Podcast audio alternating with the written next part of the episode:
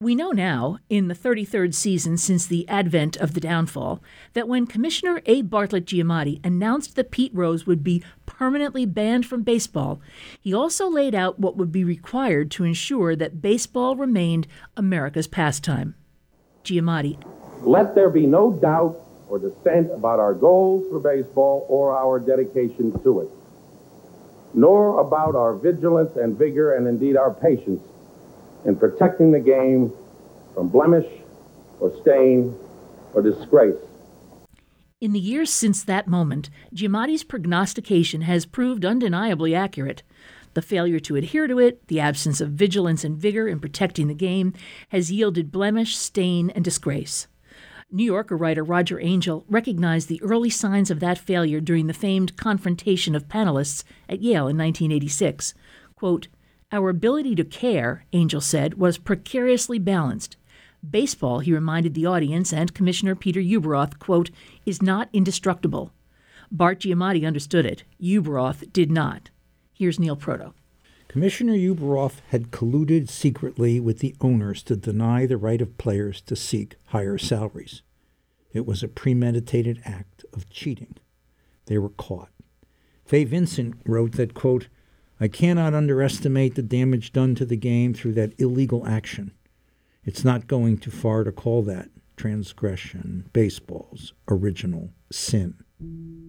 Rose's gambling and his collusion with others was occurring at the same time. The two cannot be separated. They meld into each other as moral and ethical wrongdoing. Rose and Ueberroth had legitimized the insidious force of greed and cheating. It seeped deeply into baseball. Giamatti saw it. The battle was just beginning. Neil, you wrote that in April 1989, just months before Giamatti's Pete Rose decision, about your experiences in Little League that mattered to you 30 years later. That, quote, the experience, played fully, created an enduring connection between you and the tradition of baseball that no one, not cynics, not men seeking to preserve the game for themselves, not gamblers or drug users, could or should be allowed to despoil. Diane, Giamatti understood that connection between childhood and Major League Baseball. The strong, once impregnable pull among memories, aspirations, and the unspoiled, authentic game and especially its relationship to the public trust, the moral and ethical obligation he believed baseball owners and players and commissioners owe the public. The game doesn't belong to them, he said. The people own it. And there's more. The Little League, through all its participants in memory and in values taught, the Baseball Hall of Fame in its permanent elevation of character and courage in judging conduct, the umpires, who Giamatti admired and who stand central to ensuring fairness on the field, and the sports writers of America, who write and talk about baseball daily, or those who vote for admission into the Hall of Fame. They are collectively today engaged in the ongoing epic battle that Giamatti began. These women and men, girls and boys that Giamatti understood as knights, intent on attaining Elysian Field and preserving the authenticity of the game against the snakes in the garden, the Mark Zuckerberg mentality, the amoral imperative of greed. You mean the epic battle of values? Indeed, I do. This is Diane Smith, and this is Downfall, Episode 2 Baseball's Public Trust and the Battle for the Game. Written and devised by Neil Thomas Proto. Production, sound, and editing by Baobab Tree Studios. Music provided by freeplaymusic.com. Special gratitude to Yale University's manuscripts and archives, the Baseball Hall of Fame, Peter Norton Symphony Space Selected Shorts, CNN, and Associate Professor and actor Marcus Bartlett Giamatti of Temple University's School of Theater, Film, and Media Arts. Let's begin with Pete Rose. Today, in the late summer shade of 2021. Diane Rose continues to be elevated periodically because denying him eligibility into baseball, a decision the commissioner makes, is a safe means of demonstrating ethics while tolerating notorious immorality elsewhere. Today, Rose's request for eligibility is a welcomed sideshow. In your recent article, Neil, Bart Giamatti, The Quest for Fairness in Cooperstown, you wrote, quote, The looming apparition of greed no longer hides within the history baseball is intent on abandoning, except as expensive theater. The apparition knows its prey. Cooperstown's examples of character and courage, replaced by Pete Rose and the Little League player, dollar bills jutting from his glove, plainly on the take. You're far beyond Pete Rose, and so too is baseball. The deformed bodies from steroids, unpunished by baseball, the Red Sox and Astros' boldly crass form of stealing and transmitting signals, all without punishment. A whole new season of distorted statistics and standings. And now the deliberate use of foreign substance on baseballs to artificially alter their spin? All atop the collusion engaged in by Pete Rose and Peter Ueberroth's collusion with the owners. Collectively, Diane, these deliberate methods of cheating were considered acceptable by coaches, managers, and commissioners before and while they were being done. The mere mention of ethics or morality or integrity that underpinned their individual and collective failure of public duty and responsibility is rarely ever uttered. And the underlying cause? How this classical greed was transformed in form into the 21st century? Ben Reiter of Sports Illustrated described the mentality in his thoroughly researched podcast, The Edge. Quote According to a 2020 ESPN.com article, the percentage of Ivy League graduates running club baseball operations has risen from 3% to 43% in two decades. Their skill is in economics, mathematics, computer programming, and science not morality or ethics. That is, as Reiter also recounts, they are an organization, quote, run top to bottom as a hypermodel, data driven big business, using bleeding edge competitive strategies borrowed from Wall Street. And those people Reiter interviewed, who were involved in or investigated the Astros cheating scandal, said, quote, I hadn't stopped to think about the cost of ruthless efficiency. And, quote, ethical sourcing was not high on one future owner's list. And, quote, we didn't look at the moral compass. Their imperative, as Reiter also described it, was always, quote, to win. So, Neil, you're saying that something else is happening, a more insidious threat than cheating. Yes. Famed sports writer Roger Angell struck into the heart of his own apprehension when he told Ueberroth at Yale in 1986 that, quote, the notion that the only thing the team has to offer is winning is a very destructive sort of thing, particularly in baseball. It's a misapprehension of what this game is about. Diane, in the amoral imperative to win at any cost, an acceptable and collusive mentality of greed has taken hold openly, conveyed by silence or compromise or the pretense of official inquiry without consequence, from commissioner down through the managers and players and back again, that no longer depends on the singular player and deliberate act of conventional cheating. It may be, in fact, a more contagious and now all pervasive strain of what Bart Giamatti described as the cult personality completely exempt from conventional expectations and completely protected from sanction. That is, the Zuckerberg cult writ large. The cult, protected from sanction, and premeditated cheating have now melded together? Yes, in amoral, harmonic agreement. Everyone on that field except the umpires, and everyone in the dugout and clubhouse can no longer be assumed to be playing, as Giamatti put it, above board by identical conditions and rules and with identical equipment in an authentic contest designed to declare a winner. In play today is, in Giamatti's words, quote, the hunger to win at any cost, even at the cost of destroying the game. Diane, Baseball as an institution has separated itself from the historical values that the public once relied upon to identify the game with the country. This is Diane Smith, and this is Downfall, Episode 2 Baseball's Public Trust and the Battle for the Game. Written and devised by Neil Thomas Proto. Production, sound, and editing by Baobab Tree Studios. Music provided by freeplaymusic.com.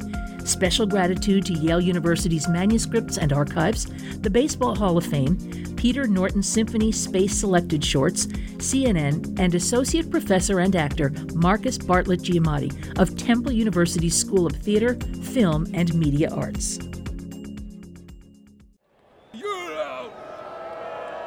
This is the moment to ask some central questions. I'll start with this preface, which appeared in the New York Times in July. Quote, only recently, as umpires checked for foreign substances on various pitchers, one major league player said, If I'm a young kid at the game and I'm asking my dad, well, hey, what's going on? Why are they getting checked?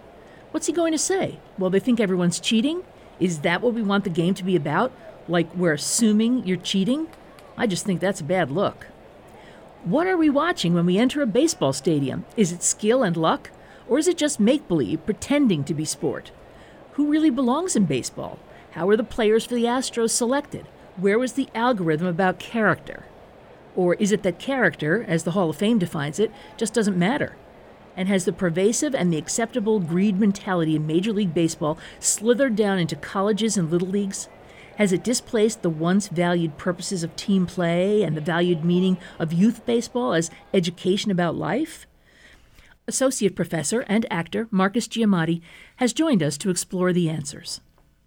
My father returned to his cause for concern about young people in 1989 in his University of Michigan Law School lectures, where he said the following For some, particularly young professional athletes with no other strong culture or collegiate life except to be mercenaries, that is, those for whom there is so little else in the way of intellectual or familial or social ties outside of sports, it is easy to succumb to the cultic lure of the special world of sports. Blame or guilt is not the issue. The issue is to warn us against giving over to our young as hostages to any powerful social convention, even to one as seemingly innocent or pleasurable as sports. As my father also said, these young players, quote, imitate the professionals. And Neil, there is the recent U.S. Supreme Court decision that ensures that mentality will go directly to colleges and beyond. It does, Diane. The Supreme Court's decision, which requires the NCAA to ensure proper compensation to student athletes, affirms Marcus's father's deepest apprehension. Not because student athletes aren't entitled fairly to additional educational benefits. They are and always have been. But because university presidents, the NCAA hierarchy, and the coaches have adopted greed as central to their purpose. And the decision, the Supreme Court decision, was about the values underlying the antitrust laws capitalism, competition, and monopoly. The NCAA and its member schools had exploited athletics mercilessly with no regard for the selfish lessons they boldly taught every student every day. And now they've wrought radically altered expectations in the college culture and the heightened prospect of old, new, and suspect forms of recruitment, alumni involvement, and a more malevolent group of gamblers astutely skilled at the manipulation of money and odds with young people's lives and I wouldn't exempt college administrators from the same tactics. The NCAA's greed has been caught on the petard of Major League Baseball's mentality, and so in time may the aspirations of college athletes. The cult, the separation of individual players from their team, will now be rewarded conveniently by the same people already driven by the cult's mentality and money. So then, this is the moment to ask a central question Has the responsibility for the preservation of baseball shifted? Is the battle against the snakes in the garden still winnable? Diane, in order to answer your questions, it's time not to depart from this dialogue, but to expand it. There is something to learn from poetry, movies, the Baseball Hall of Fame, the sports writers, and Bart Giamatti's belief that umpires had an enduring duty, enduring beyond the commissioners and owners and transient players, to ensure authenticity and fairness on the field. But before we explore that, foremost, let's make plain at the outset that Giamatti had no illusions about baseball's dark side. He engaged in many battles in his lifetime, some ferociously, including against Pete Rose and The Lie. Also, when we talk about movies or poetry, it's not about illusion or delusion or nostalgic embrace of the good old days. When the Hall of Fame named its monthly magazine Memories and Dreams and elevated character and courage in judging others, it's about aspirations and inspiration for young people and their friends and families and mentors. It's about caring about the game. It's also about how sports writers think and vote about whose plaque, including umpires, is placed in the Hall of Fame. It's about the battle over values. The Hall has remained steadfast. The sports writers have had a long memory when it came to steroids, and likely will continue to when the members of the Houston Astros and Boston Red Sox who engaged in cheating come before them. These knights are all, as Bart Giamatti thought about second baseman Bobby Doerr, always in the game. Neil, let's first dispose of the quote early Mark Zuckerberg model that you posited right from the outset. Your analog to who and what baseball has become. It gets us right into popular movies. The Social Network, written by Aaron Sorkin. Diane, The Social Network captured Zuckerberg at Harvard in 2004. Selfish, amoral greed, the cheating through lies, stealth, and manipulation of friends. It didn't matter who he harmed or how he did it, or how anyone else did it. It was the detachment from anything resembling a public or personal responsibility. But the social network warrants a prelude actually an unexpectedly deep connection to the movie Moneyball, also written in part by Aaron Sorkin. Oakland Athletics in 2002, two years earlier. The emergence, only seemingly benign, of exactly what Ben Reiter of Sports Illustrated captured in The Edge that has led to the pervasiveness of the Zuckerberg mentality. Moneyball set the stage. Oakland manager Billy Beane, played by Brad Pitt, says to Peter Brand, played by Jonah Hill, early in the movie, quote, It's an unfair game. Oakland doesn't have the money to hire and keep the best players. They left for the wealthy Boston Red Sox and New York Yankees. Brand's perspective on selecting new players was based on very different mathematical factors and measurements than Oakland scouts were accustomed to using in the algorithmic departure from custom, an individual player's character or values, morals, ethical conduct, family life, had in Brand's calculations no mathematical relationship to the financial cost to Oakland or performance on the field. The game on the field wasn't about the authentic playing of the game or even the meaning of team play. It was just about winning. Peter Brand had never played baseball. Aaron Sorkin made him, serendipitously for our purpose, a Yale graduate. A place and an amoral mentality that Bart Giamatti witnessed.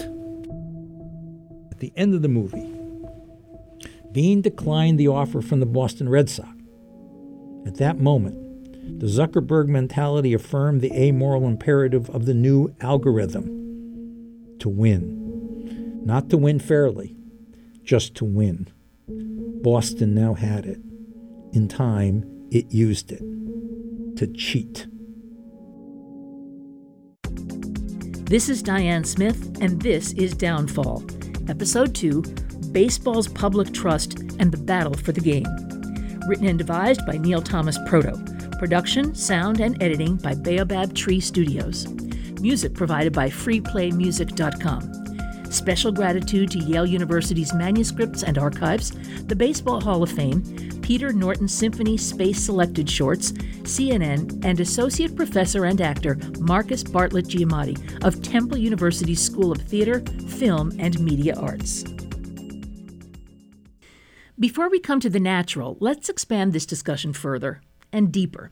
into something we all witness at a baseball game that Bart Giamatti reminded us is central to what baseball seems to have forgotten. And it's not about algorithms or individual players, or players at all. Here's a melding of Giamatti's words it's about the meaning of home. Home is an English word virtually impossible to translate into other tongues. All literary romance, all romance epic, derives from the Odyssey, and it is about going home. It's about rejoining. Baseball is, of course, entirely about going home. And to that extent, because it's the only game you ever heard of where you want to get back to where you started. All the other games are territorial. You want to get his or her territory, not baseball. Baseball simply wants to get you from here back around to here. And that, uh, that I think, is why baseball is its own long poem, its own endless epic. Giamatti is right. In its way, that form of poetry is practiced by many fans, expressed as an early memory that lingers unaffected by the passage of time, then is shared with special warmth decades later with friends or a child seeing her first game. What Giamatti once described with insightful eloquence as the green fields of the mind. The fan as poet in a moment's recollection that takes place in the bleachers, in a living room, in the backyard, in a family. Yet, as we both know, there is a simple poem about baseball that is widely known, filled with baseball's high expectations, uncertainties, deep disappointments, and the meaning of place the city. Mudville. Ernest Thayer's Casey at the Bat. We've asked Marcus Giamatti to rejoin us because the poem has resonance to his father's words about the city and the future of baseball, and as an introduction to the film The Natural. Diana Neil. It was the ninth inning. Mudville was at bat. The score was 4 to 2. The Mudville nine behind. There were two outs, and all seemed lost. When, to the roar of the local fans, two players got hits. Jimmy was safe at second, and Flynn was a huggin' third, and Casey, mighty Casey, was advancing to the bat. The first two pitches are strikes, yet Casey is unperturbed. The crowd stands in awe, mouths are agape in anticipation we get to the heart of the poem. The sneer is gone from Casey's lip. His teeth are clenched in hate. He pounds with cruel violence his bat upon the plate. And now the pitcher holds the ball, and now he lets it go, and now the air is shattered by the force of Casey's blow. Oh, somewhere in this favored land the sun is shining bright. The band is playing somewhere, and somewhere hearts are light. And somewhere men are laughing, and somewhere children shout. But there is no joy in Mudville. Mighty Casey has struck out. Thank you, Marcus. You captured a lot. There's one related anecdote I want to share. Cincinnati Reds catcher and Hall of Fame recipient Johnny Bench took to the stage in Cincinnati, Ohio, and read Casey at the bat. The poem was visualized in music by coincidentally Frank Proto and performed by the Cincinnati Symphony. My father also coincidentally awarded Johnny Bench his plaque when he was voted into the Hall of Fame. Thank you for that, too. Baseball and memory. Here's the transition the poem visualized in the movies. Neil, we're now into the movie The Natural. Diane, greed and cheating and the force of temptation emerges early in The Natural. It centers around the whammer, the Babe Ruth replicant who accepts the challenge from the young aspiring Roy Hobbs and his manager that Hobbs can strike the whammer out in three pitches. Max Mercy, the ill intentioned sports writer with connections to underworld gambling, welcomes and becomes part of the fray. The collusion among them has formed. Added is the alluring female, Harriet Bird, the illicit force of temptation. She motivates the whammer to accept the challenge. In three pitches, Hobbs humiliates him. The mighty Casey is out. But it's in the moment, the poignant eye movement by temptation from the whammer to Hobbs, that tells the story of risk in baseball. Max Mercy remains in the game, shortly to return with the underworld gambler in tow. But temptation remains as well in a new, more dangerous iteration, the alluring blonde Memo Paris. They all meld together and into baseball.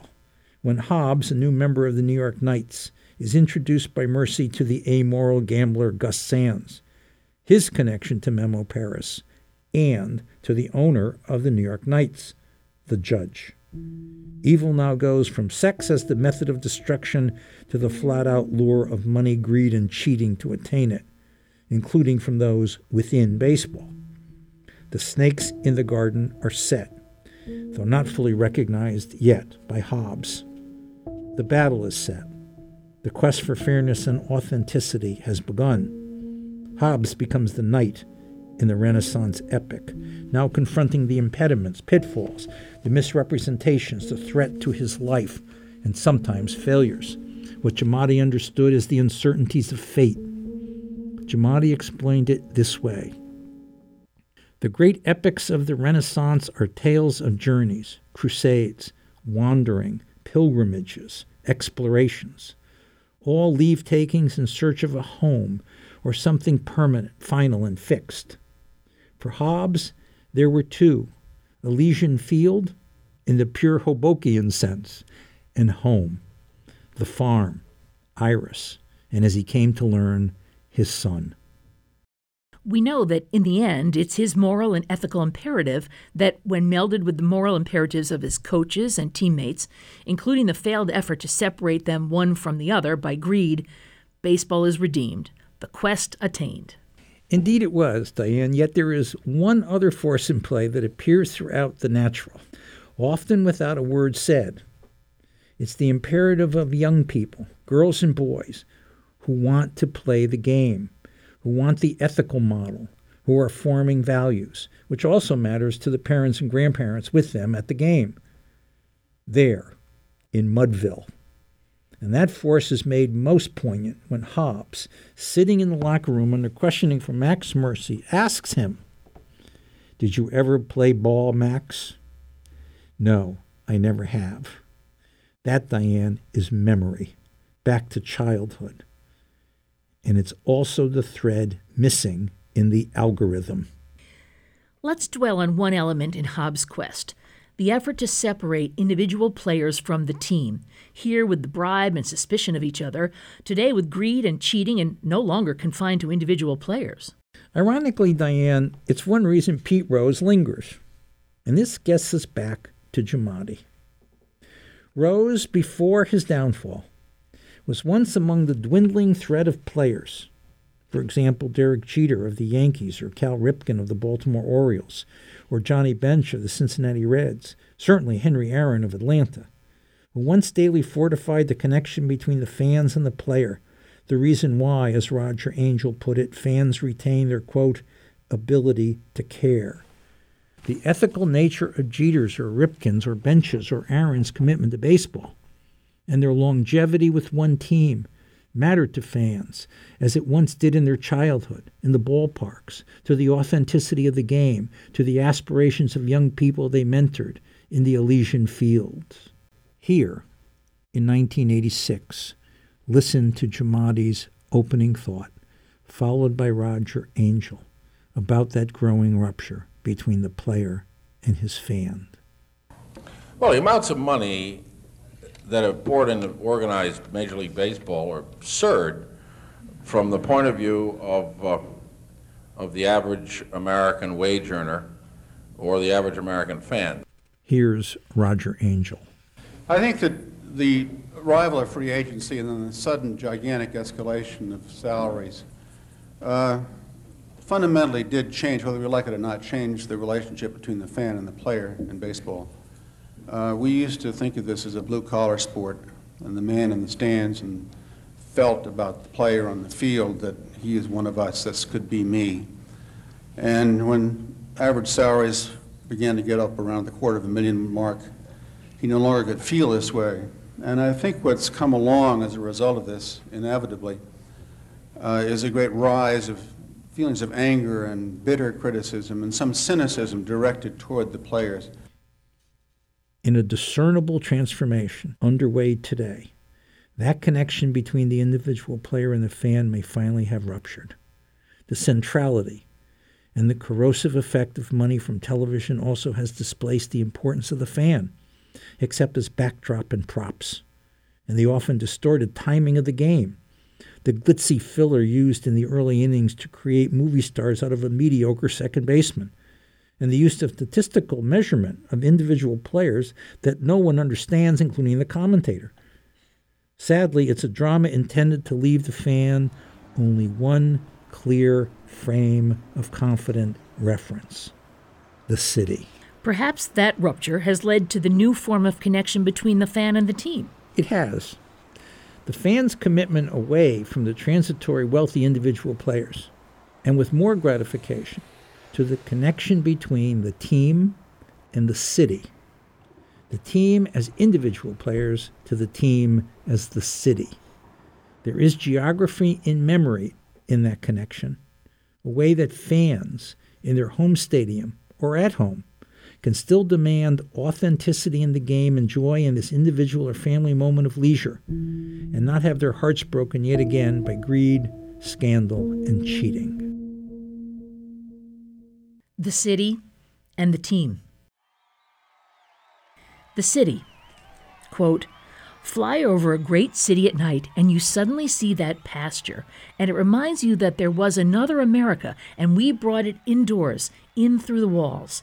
For all the stresses and strains and violence, there are those moments when, in fact, we can all feel as if we're in an extended family.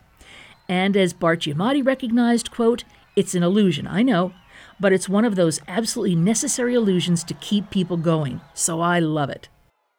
Marcus, your father wrote and spoke about baseball and the city in ways that seem today prescient and central to understanding the transition Neil believes is happening. The city and the team were always central to my father, Diane.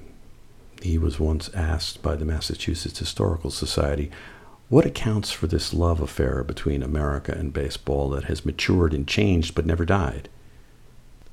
He answered there and elsewhere, especially in the University of Michigan lectures published in Take Time for Paradise. Here is my own compendium on what he wrote. Sports and cities have always been allied. We see this influence reflected in the basic sports venue. From Greece and Rome to today, that venue is some version, grand or small, of the arena or amphitheater. But whatever it is and however it is shaped, the sports venue is urban in that it arranges in more or less orderly fashion according to class or economic standing, that is, by price, a large mass of people, often split in factions. The basic dualism of us versus them, a dualism at the heart of all sports, where two parties compete in. The enclosure of the stadium delineating the people's paradise of the field.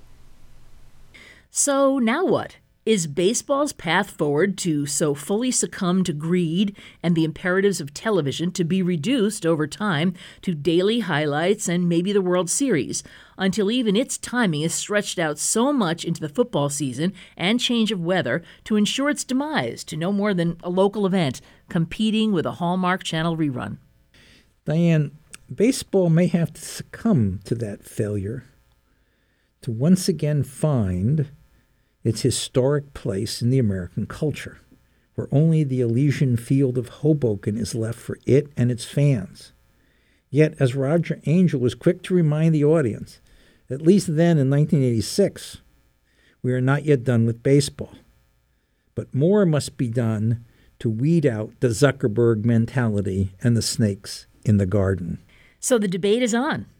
Diane, first, I propose that every owner and potential owner and every player be obligated to visit the Baseball Hall of Fame and either the Jackie Robinson Museum in New York City or the Roberto Clemente Museum in Pittsburgh or the Henry Aaron Home and Museum in Mobile, Alabama.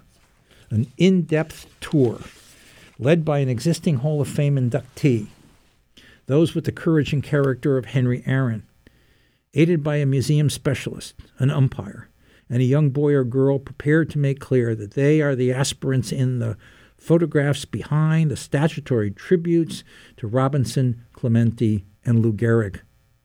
It's about character and courage. Second, a preamble to the rules governing baseball should include the following Every action by a player on the field that is found by the commissioner to be a premeditated action of cheating shall result in a fine and period of ineligibility, and the amount of that fine and length of that ineligibility shall be multiplied in duration and size as the proper exercise of the commissioner's duty and applied to the coach, manager, and owner of the team. Third, that in the methodology used to select players into the majors, the owners shall consider and document the player's character. And fourth, and perhaps we should call this one home. Every new owner or potential owner seeking to purchase a team, every coach and player and office employee, shall be obligated to sit and listen to the full recording of Bart Giamatti's decision of August 24th not just the decision about Pete Rose, but the reasoning, history, and ethical values that underpin it, and the plainly worded expectation that that commissioner had about the future that is, to ensure the authenticity of the game on and off the field. This is Diane Smith, and this is Downfall, Episode 2 Baseball's Public Trust and the Battle for the Game. Written and devised by Neil Thomas Proto Production, sound, and editing by Baobab Tree Studios. Music provided by freeplaymusic.com. Special gratitude to Yale University's Manuscripts and Archives, the Baseball Hall of Fame, Peter Norton Symphony Space Selected Shorts, CNN, and Associate Professor and Actor Marcus Bartlett Giamatti of Temple University's School of Theater, Film, and Media Arts. We come back once again and finally to Bart Giamatti. John Dowd, who conducted the Rose investigation, recalled Giamatti's intent when they were awaiting a federal court of appeals decision on the commissioner's authority to rule on banning Pete Rose from baseball. Did he have that power? Which Rose and his lawyers had disputed. Dowd recalled it this way quote, Bart said to Fay Vincent and I on an airplane, he said they can take it to the Supreme Court. And if they reverse me, I will take it to the people. I will take it to every ballpark in America, and I'll ask every fan to vote themselves. Neil, you wrote about historian and cultural commentator David Halberstam's thoughts about Giamatti taking on the owners in the bigger quest for fairness, which Bart knew was inevitable. David Halberstam, who had befriended Giamatti and interviewed him for his book Summer of 49, wrote later that Giamatti knew he'd, quote, end up clashing with the owners. Halberstam then conjectured, quote, whether given the forces that have worked greatly to lessen the game's attractiveness, Bart would have been able to hold the line against the power of greed and materialism is doubtful. But we would have had his voice. And yet, Diane, I confidently added the following in the article I wrote that you allude to. Quote, would have eloquently, forcefully, and publicly recognized that the fall from America's grace was occurring, that fairness and merit were torn asunder by the cheat in uniform or business suit. This Dante scholar knew where to place liars and greed driven entrepreneurs who'd spread the stain they wrought in every town, city, and school that had a ballpark, green or sand or pavement. They'd be out of baseball. Giamatti never had to confront that choice. Yet who is to say that, with his knowledgeable commitment to principle, to fans who embraced his respect for the game, grandparents holding tightly to grandsons and granddaughters, glove in hand, and to players who retained their pride in the game they loved that fairness helped them earn. Giamatti would not have engaged in the epic quest of a lifetime, and that he would have won it. That, Diane, was Giamatti. He did not seek a safe haven.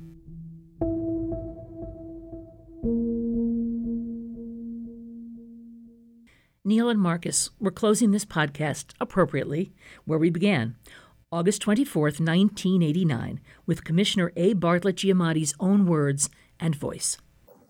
I will be told that I am an idealist. I hope so. I will continue to locate ideals I hold for myself and my country in the national game as in well as in other of our national institutions.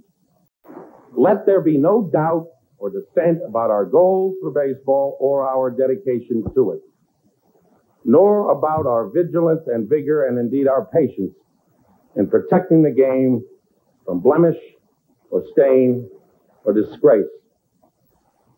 Let it also be clear that no individual is superior to the game. That would be Bart Giamatti's last personally crafted public statement before his fatal heart attack on August 31st. His words still resonate, despite baseball's best efforts to forget them. The forces, ones Giamatti encouraged and believed in, still engaged in battle for the authenticity of the game, remain deep in the hearts and aspirations and memories of baseball as the truly American pastime. Sports writers, the Hall of Fame, umpires, the Little League in all its community and family forms remain on the field and in the game. The battle for fairness in baseball is not over. This is Diane Smith, and this has been Downfall. Written and devised by Neil Thomas Proto. Production, sound, and editing by Baobab Tree Studios. Music provided by freeplaymusic.com. Special gratitude to Yale University's Manuscripts and Archives, the Baseball Hall of Fame, Peter Norton Symphony Space Selected Shorts, CNN, and Associate Professor and actor Marcus Bartlett Giamatti of Temple University's School of Theater, Film, and Media Arts.